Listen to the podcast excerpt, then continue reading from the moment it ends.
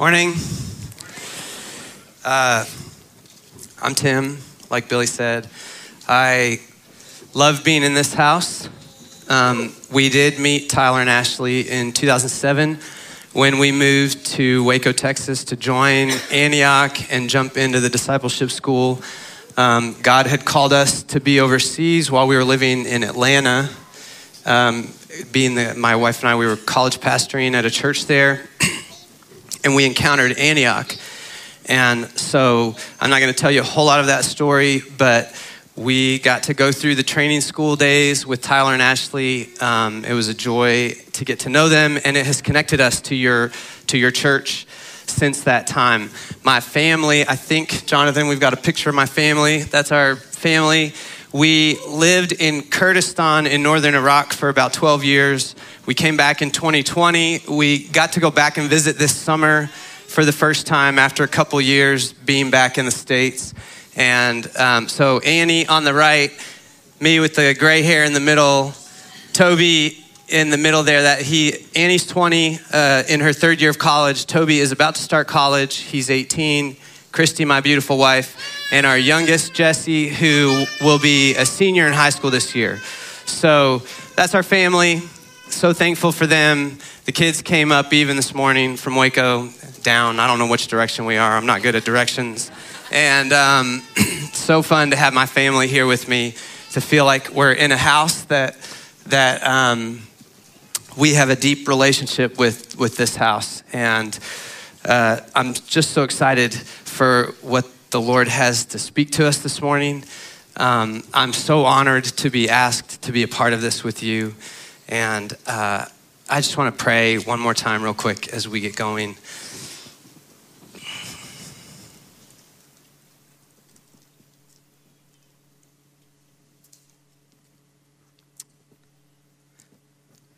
God, we honor you. We are here um, to honor you. We're here for you, Lord Jesus. And so, Holy Spirit, I ask that as, um, as you move and do your work uh, in this room this morning, that you would uh, speak into every place of need, that you would uh, that you would lift up the glory of God today in our hearts, that you would elevate the greatness of Jesus in our hearts and minds, in our eyes and in our ears. Uh, that you would do your work of glorifying the Son and glorifying the Father, uh, because that's our goal this morning uh, as we look at your word and we talk about who you are. Uh, God, would you be honored in this place. In Jesus' name, amen. Um, so, as uh, we jump, as you all have been in this series, I think this is week six of an amazing series looking at the character of God, and we are continuing that. Uh, I just want to recap a little bit of what you've been through and why we're doing this.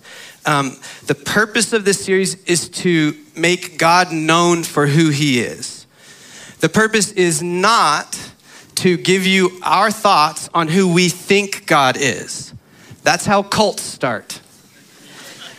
When we depart from what this says and we start to come to what, what our, in, our thoughts are on what this says, we're, we're starting to get into troublesome ground.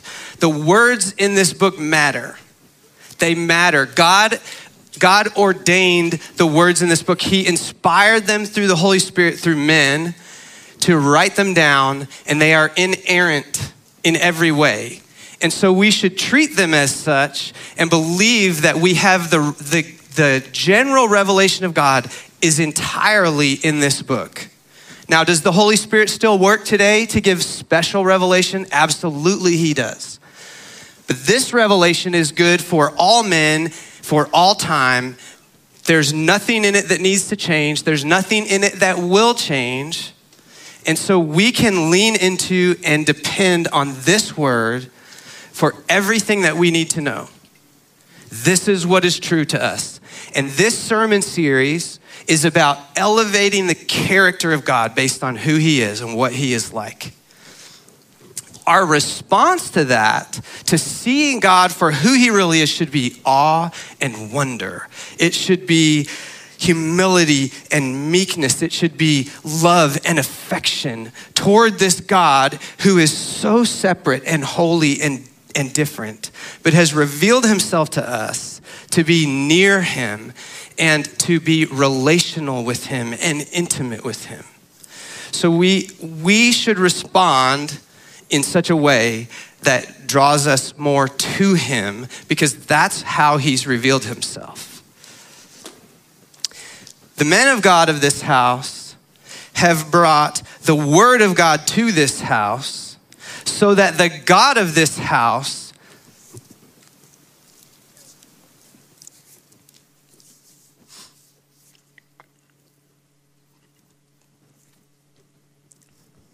would be lifted high.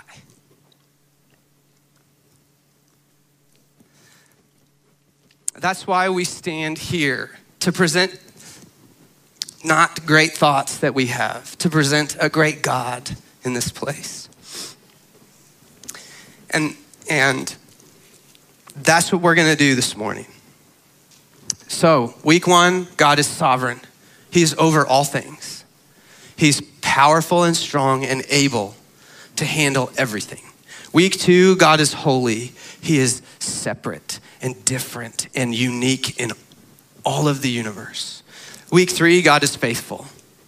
He will do what he says he will do. He will stay and never depart. Week four, God is patient. He is patient in a way that we don't even understand, that we can't comprehend, that He's waiting that all men would come to repentance. Week four, God, week five, God is generous. If you've walked with God for any amount of time, you know His generosity toward you. He is a giving God all the time, giving from Himself, not to mention the ultimate gift of His Son Jesus. And Jesus, the ultimate gift of Him laying His own life down. So today, week six, we're going to talk about this another incredible attribute of God. God is love. And I am delighted to get to share this with you. Who is God as the God of love? God is love. Now, I want to share with you something that I, I, looked, I have this book that my pastor gave me in 1998 when I, when I was in college. He gave me a copy of the book, The Knowledge of the Holy by A.W. Tozer. And I want to commend this book to you because as we're, as we're about to wrap up next week, I think, is that right? We're wrapping up this series on the attributes of God. Can I commend to you to read this book, The Knowledge of the Holy? It is 12 or 15 short chapters on the attributes of God, on why is it, it, it is important to understand God for who he revealed himself to be, and nothing but that. So Tozer says in chapter one, right at the beginning, he says, What comes into our minds when we think of God is the most important thing about us. Why is it important to understand God for who he says he is? Because Tozer also says the essence of idolatry is the entertainment of thoughts about God that are unworthy of him. And I would like to submit to you that in our day, and probably in every day, but it is true today, we have many unworthy thoughts of God. Idolatry is not just worshiping something that is other than God. Idolatry is believing things about God and entertaining things about God that are not true of Him, that are unworthy of who He is. It is right for us to desire to know how has God revealed Himself and how does that impact my relationship of, with Him, my understanding of Him. It is critical for us to know what God says of Himself. Because when we know what He says of Himself, we can tell who He is and what He's like. And in that, we can have a right understanding of life and of goodness and love and His sovereignty, His power, His holiness, His faithfulness. It's critical for us to have right thoughts about God. Now, let me tell you my favorite Tozer quote. And when you're talking about the different parts of who God is, or different attributes of what he's like, Tozer says beautifully, all of God does all that God does. Let me say that again. All of God does all that God does. So whenever he acts like this, his mercy is acting like that. His justice, his love, his kindness, his goodness, all of him is acting in that one direction.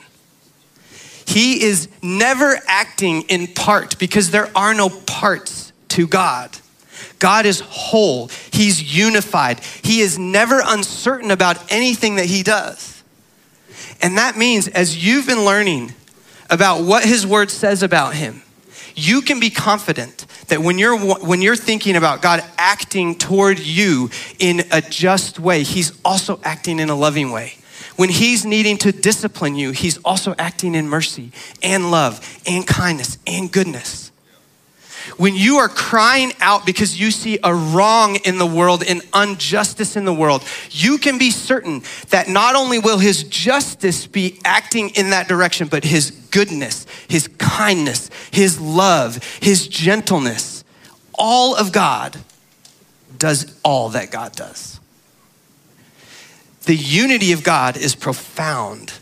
And it is good for us to see Him in wholeness and unity. Because when we read the Old Testament, we often think, well, that's a different version of God than I see in Jesus in the New Testament. And I just want to tell you, that's not a different God. We just have to learn to understand and see Him the way He revealed Himself if we think he's different, it is a misunderstanding on our part, not on his part, right? Because God is unified in his character and in his attributes in every way. Jesus, the Holy Spirit, and the Father are unified in every way imaginable and beyond what we can imagine because there's much about God we have no ability to even begin to imagine. He's beyond our imagination, except what He has revealed to us to, to know about Him. And that's all right here. There will never be a, a new revelation of the Spirit to the people of God that is for everyone on the planet. All general revelation that God has decided to reveal in Scripture, Jesus said, This is it. It's all right here. There are plenty of revelations that are important for you in the moment because God says the word is alive and active and it cuts us to the very deepest part of us, right? That's a special revelation from Jesus, from the Holy Spirit, and through the word of God. But we can know God as fully as he has revealed himself. This is not all of who God is. God cannot be summed up in a book. He can't. But this is what he has revealed to us as the revelation of God for now. All scripture, it is inspired by God and profitable to us for all the things that Timothy said. Paul said to Timothy. Okay, so that's what we're about. We are about seeing God in unity. We are about seeing that all of God does everything that God does. So I've got a couple questions and I want you to answer. These are not rhetorical questions. I would love to interact with us for just a little bit together. We're talking about God is love. So, right now, not a response. You can put your hand up. Who here wants to be loved? I do. I hope that everyone has an immediate yes in their heart. If you don't, then you're in the right place today. Because you should hear that God loves you today. Because I have two goals. I have two things that God asked me to do to tell you. Number one is that God loves you. And I'm going to tell you over and over God loves you. And we're going to try to get to what does that mean? But today is not about you. Today is about God. And, and a lot of times when we preach, we want to give an application and there will be a response at the end. But this is about us seeing who God is because when we see Him rightly, it has an impact on us. So today is primarily not about you or us, it's about Him and, and trying to see him rightly as, as love. So we all want to be loved. Who here wants to be loving? I want to be loving. And we're going to learn a lot about what it looks like to be loving today because we're going to see who God is. And so then my question is um, we're going to get to that question in a minute, sorry. So when I tell you that God loves you, somehow that, that makes sense. There's a part of that that feels like, okay, I know what that means. God loves me. We know it's good. We know we want it to be true. And yet, I would say if I looked you in the face and say, God loves you, that there's a part of you that, that is ready to receive that. And there's also a part of you that starts to make excuses. Something, something pushes back sometimes. Something says there's no way that can be true. Your history and your story might begin to remember your failures, remember where you haven't been the way God has asked, remember the bad decisions that you've made, the people that you've hurt, the way you've been hurt, the way you feel broken. And we start to believe that those things are bigger than God's ability to love us. And I want to challenge that today by showing you how big God's love is, by showing you who He is when the Bible says God is love. So let's, let's try to define love. So here's my first question to you What is not love that, that sometimes is called love? So you can, you can answer what is something that's not love or not quite love, but might be said to be love? Lust? Good. Sorry? Obsession? Very good. Sex? Codependency? Thank you. From this side, we've got an answer. You guys are doing great. Materialism. Infatuation. Infatuation. Acceptance of behavior. Acceptance. Very good. Control. Control. One or two more. Kindness. A form of love, but not love itself. Convenience. Convenience. Okay.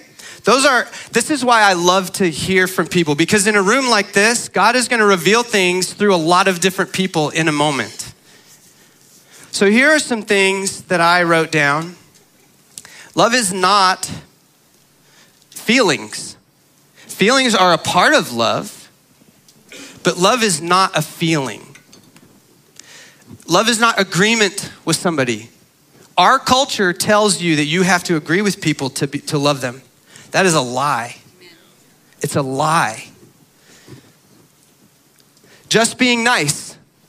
Is that what love is? So, I have about 18 years of vocational ministry. And now, for the last year, I've been, uh, I'm the COO of a company. It's a small company, that's a big title. I really don't know what I'm doing half the time. But I'm a very pastoral person, so I came into this role and I'm gonna pastor everybody. And a few months in, I lost one of my main employees, and she basically said, You always wanted to know how I feel about everything, but you didn't help me do my job. right? And just, just on Friday, I had a very tense conversation by the Slack. It's a messaging system that we use with one of my employees. Her name is Cindy, and she's she's a little prickly as a person, and so it's hard for me sometimes. But we asked her to do something, and she was just, you know, excuse after excuse. And I'm sitting and I'm like, I've written, I've written her a message like 10 times and deleted it. And I'm wrestling and I'm like, God, I don't know what to say. And I'm I'm preparing for this sermon on God is love. And I'm like, this is not what it looks like for God to be love. And he just says, basically, it is loving to expect her to do what you have asked her to do because it's her job. And it's your job to communicate that in a nice way. And just being nice is not loving. And I, am a nine on the Enneagram, if you know the Enneagram. So I just want to be nice to everybody all the time. And I'm in a job where I'm, in, I'm directing a lot of people, and I can't be nice all the time. And Pastor Tim has had to take a back seat to executive Tim, and I don't really know what to do about that sometimes. But I'm learning that, that being direct and directive is loving and pastoral and it's right. But just being nice, not that loving a lot of the time. Self fulfillment, that is not love. Self actualization, basically anything that starts with self, we're gonna find out that's really not love. um, desire and passion, we had some comments about that. Love is not temporary, it does not change. I love ice cream. Is that love? It's really not. So we have, you know, in, in English and in every language, we borrow powerful words. The word awesome, I love to use the word awesome. It used to mean God. God is awesome. There's nothing else that's awesome. Doesn't mean that anymore. I love to, I say that's awesome all the time. But we we use the word love to say many things, but we want to see how God defines love. So I asked my, some of my family members, uh, what is love? And we got some responses from them, and then I'd love to hear a couple of yours. My nieces and nephews, maybe 8 to 16 or so is the age range. They said love is marriage, kindness, it's mercy, appreciation, a choice to give up, to care and sacrifice for others, to do what God did first. So, what would you say? What is love? One or two words two or three words. What is love? Forgiveness. Forgiveness, action, patience, patience selfless, selfless. sacrifice. sacrifice. A it's a choice, it's gentle. Louder. Seek the highest good of another. Yes. Unconditional. It's unconditional. God is love. Very good. That's the foundational thing that we're after. I was going to share that one with everybody. So, but culturally, like, we, we say, I love you all the time. And um, we, we have to think about what that means. We're going to move through some scriptures now and they're all going to come up on the board, and we're going to do this kind of fast because I'm already taking too long. Let me give you three things. These are not like the big three points, but let me give you three things that should always be true about love. Number one, love is always relational. It always is a connection, it is relational with someone or some with, with a person, including God. And then there are two parts of love, I would say. There is love is action. It's there is the doing side of love, and there is the being side of love. And I think we often think of love as as an action. Love is a verb.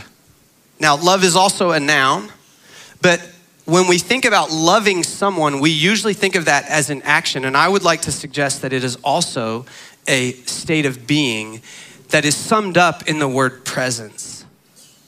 And so we're going to look at a bunch of scripture now and define love through God's character because God said multiple times in scripture, primarily in 1 John 4, God is love.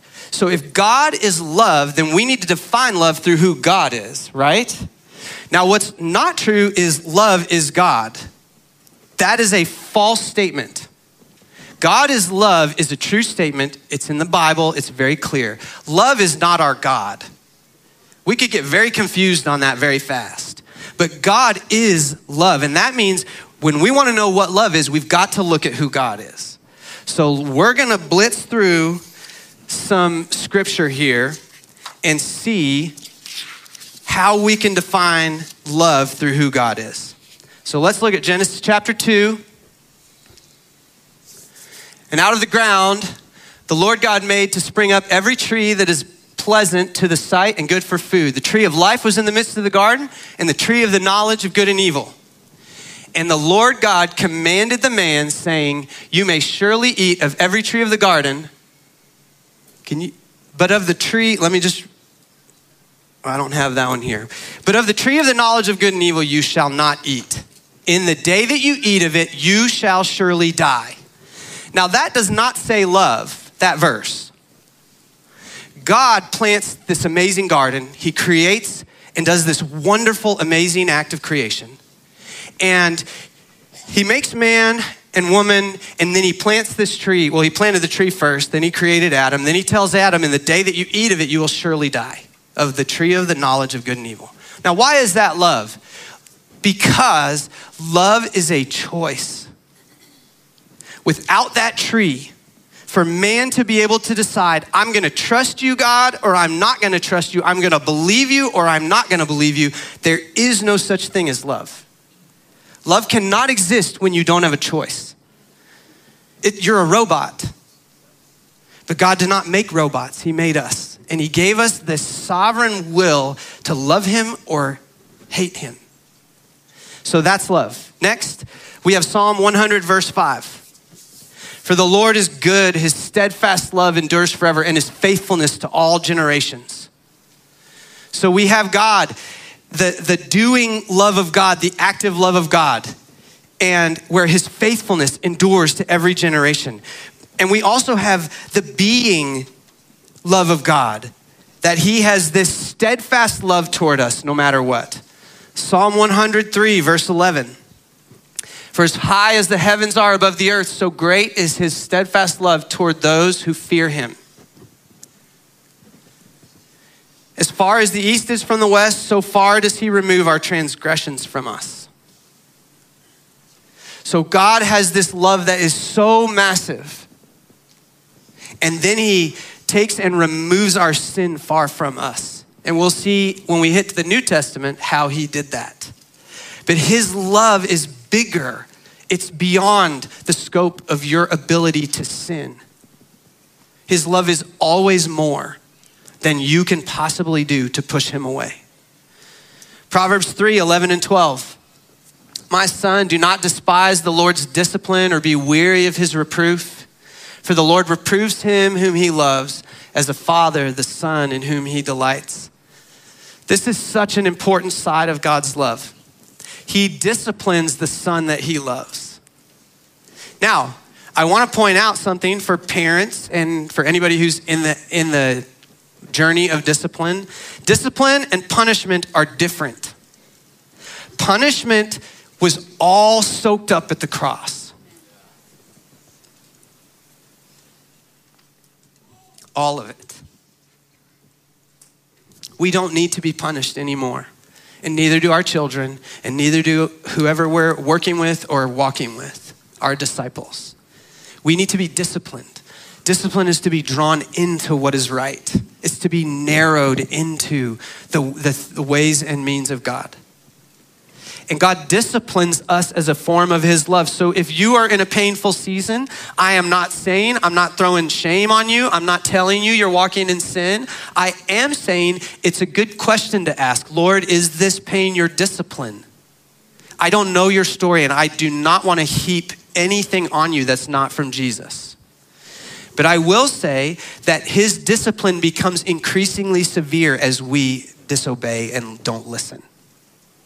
It must, because a, a good father will discipline his son well and his daughter well and will say, That's not the right way, come this way. That's not the right way, come this way. You're not listening to me. I need you to come this way because this is the path of life that I've promised for you. Next, Hosea 3 1. And the Lord said to me, Go again, love a woman who's loved by another man and is an adulteress, even as the Lord loves the children of Israel, though they turn to other gods and love cakes of raisin.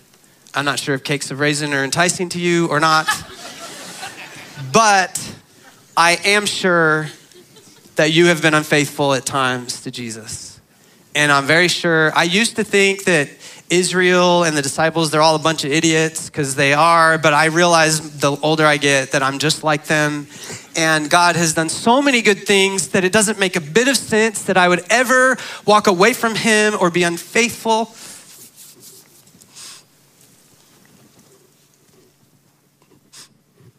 But I am.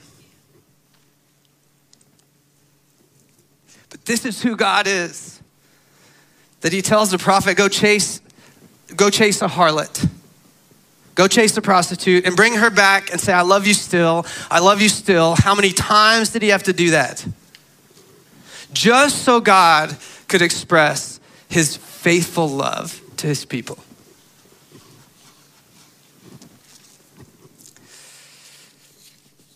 Jonah 3, when God saw what they did and how they turned from their evil way, he relented of the disaster that uh, he was planning for them. Sorry, I didn't give them the right one on that. And he didn't do it. The Ninevites, an evil people, relented. They, they believed him. They heard the prophet Jonah. They turned from their way, and God said, Okay, mercy to you. He gave his love. He's always ready to give his love. Isaiah 43, but now thus says the Lord, He who created you, O Jacob, He who formed you, O Israel, fear not, for I have redeemed you. I have called you by name. You are mine, for I am the Lord your God, the Holy One of Israel, your Savior. God said, I'm yours, I'm with you, I'm present, I will help you. Not only is He actively helping you, but He is present with you. Can we skip to Nehemiah, guys? It's a couple of scriptures down.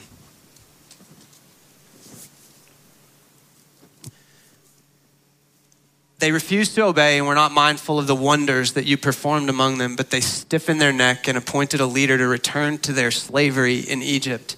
How many times do we want to return to our slavery? But you are a God ready to forgive, gracious and merciful, slow to anger, and abounding in steadfast love, and you did not forsake them. How does God love you? With a love that abounds, that is gracious and merciful and slow to anger. That's how God loves you. So let's look at the New Testament a little bit. John 3:16. Come on people. For God so loved the world that he gave his only son that whoever believes in him should not perish but have eternal life. That's our God. He loved the world so much that he gave everything he could give. That whoever believes in Jesus would not perish, but have eternal life. Not only does our God's love provide for our desperate need, but it provides lavishly that we would have eternal life with him. Now, I asked my family this question what is love? My parents gave very serious answers. We got really beautiful, childlike answers from the kids. My sister, uh, who said, she answered in our little chat group, she said, actually, when we were about to get married 20 years ago, mom said, this is what love is. Love takes the initiative to act sacrificially to meet the need of another. I was like, wow, you remember that from 20 years ago. So then my mom pipes into the chat and she says, Actually, I heard that. I just want you to know where that came from so I don't take credit for it. We were at family camp at this place called Prescott Pines. I grew up in Arizona. And, and this is like 35 years ago. And my mom says, This guy preached on John 3 16. And I've, I've believed this, I've understood what love is ever since. Love takes the initiative to act sacrificially to meet the need of another. 35 years, she's been carrying that def- definition around in her pocket. Love takes the initiative to act sacrificially to meet the need of another. Um, John 15, 13. We're going to skip around a little, guys. Sorry. Greater love has no one than this that someone lay down his life for his friends. Now, I want to say it's really important what we're listening to. Again, the Word of God, right here. This is what we should listen to. I was listening to a Bethel song. I love Bethel. I listen to their music. I'm not bashing Bethel, it's just where the song came from. It's called Extravagant. And in this song, it says, it says something to the effect of, we'll never know how far God will go to show us how, what his, his love is. And I want to tell you that is not true. The fullness of God's love is on display in the cross of Jesus. There is nothing else. There will be no surprises when we get to heaven. We will see a sacrificial lamb and a, and a risen king. And there's not going to be any like, oh my gosh, I didn't know you did that for me. It's all right there in Jesus. And so to think, again, it's just a slight little thing that we need to filter through what God says in His Word. I understand what they're trying to say because He's continuing to love us and He's continuing to show us that in a variety of ways individually. But the fullness of that love is, is evident in Jesus and in the scriptures. There's nothing new about it. And so we have to be careful what we're taking in. I want to remind you God loves you. And He loves you in so many different ways through who He is. So, how do you know that He loves you? That's the question. Like, how does this land in your heart?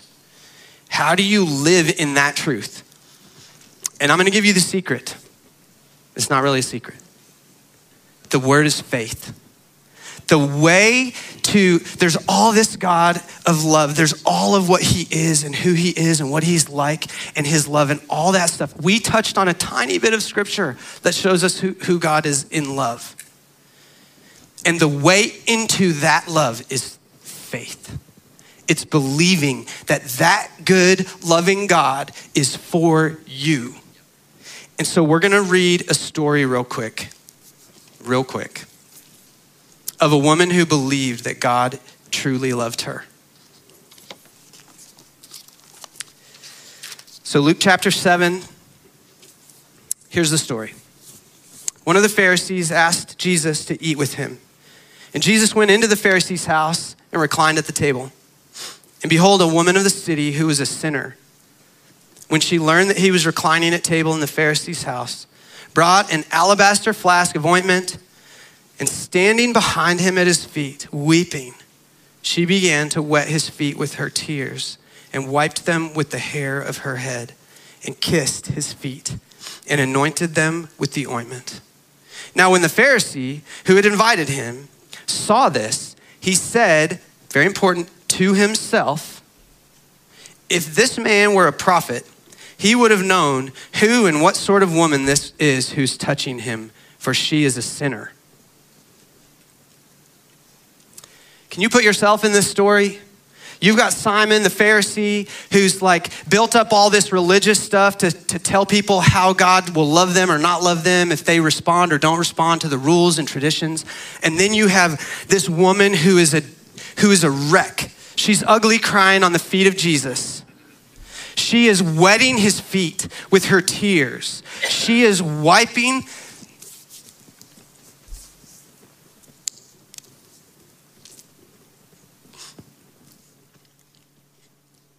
These are not clean feet.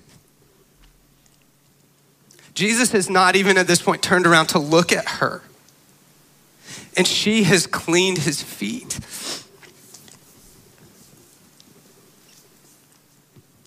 with her tears and her hair. And Simon the Pharisee thinks, oh, if he only knew, he's clearly not a prophet, if he only knew what kind of woman was standing behind him.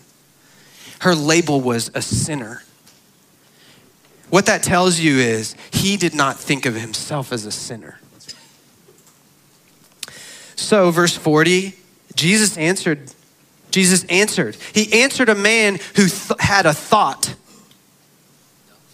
it says, and Simon thought to himself, I can't believe this. And Jesus answered him, saying, Simon, I have something to say to you. And he answered, Simon answered, Say it, teacher. A certain moneylender had two, two debtors. One owed 500 denarii and the other 50. When they could not pay, he canceled the debt of both. Now, which of them will love him more? Simon answered, the one, I suppose, for whom he canceled the larger debt. Jesus said to him, You have judged rightly. Now I can imagine Simon the Pharisees thinking, Yes, I did judge rightly. Simon is not yet thinking, this man read my thoughts. And I'm not sure if he ever gets to that point. But what we see is we see that Jesus knows his thoughts and he asks this question and teaches him something. And then we get to verse 44. Then turning toward the woman, he said to Simon, Jesus, facing Simon at the table, turns to the woman and looks at her, but he is speaking to Simon behind him. He says, Do you, do you see this woman? I entered your house.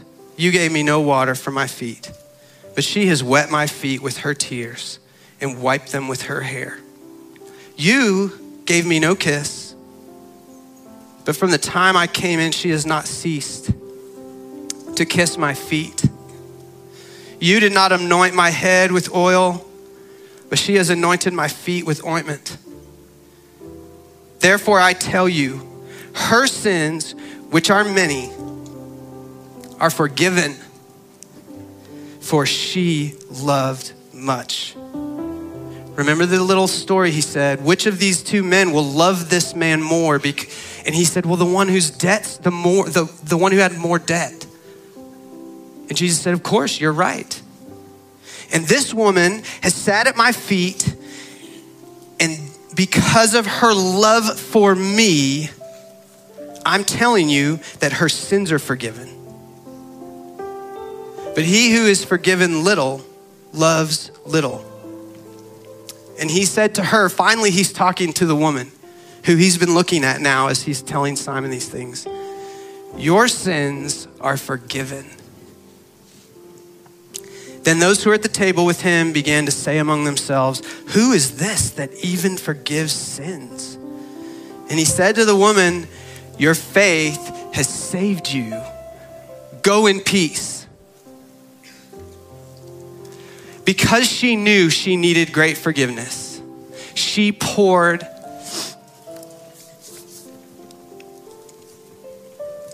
everything out for Jesus. It was because of her recognition of her deep need and his love meeting that need that she could pour her heart out to him in such an embarrassing way. Simon, on the other hand, is busy worried about some other person's sin. Jesus, in the middle of all of this, don't, don't you see his subtle love and pursuit of Simon? Simon says, Surely this guy, he can't be a prophet. He doesn't know who's standing behind him. And then he reads the man's thoughts. And if Simon realized he would say, Surely he is a prophet. I need to throw myself at his feet. Jesus continues to pursue this guy. It's wild.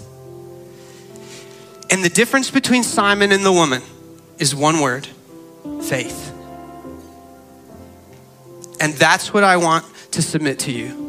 God wants you to know that He loves you right now.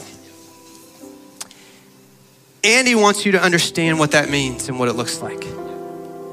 He loves you. He loves you. He loves you just like you are.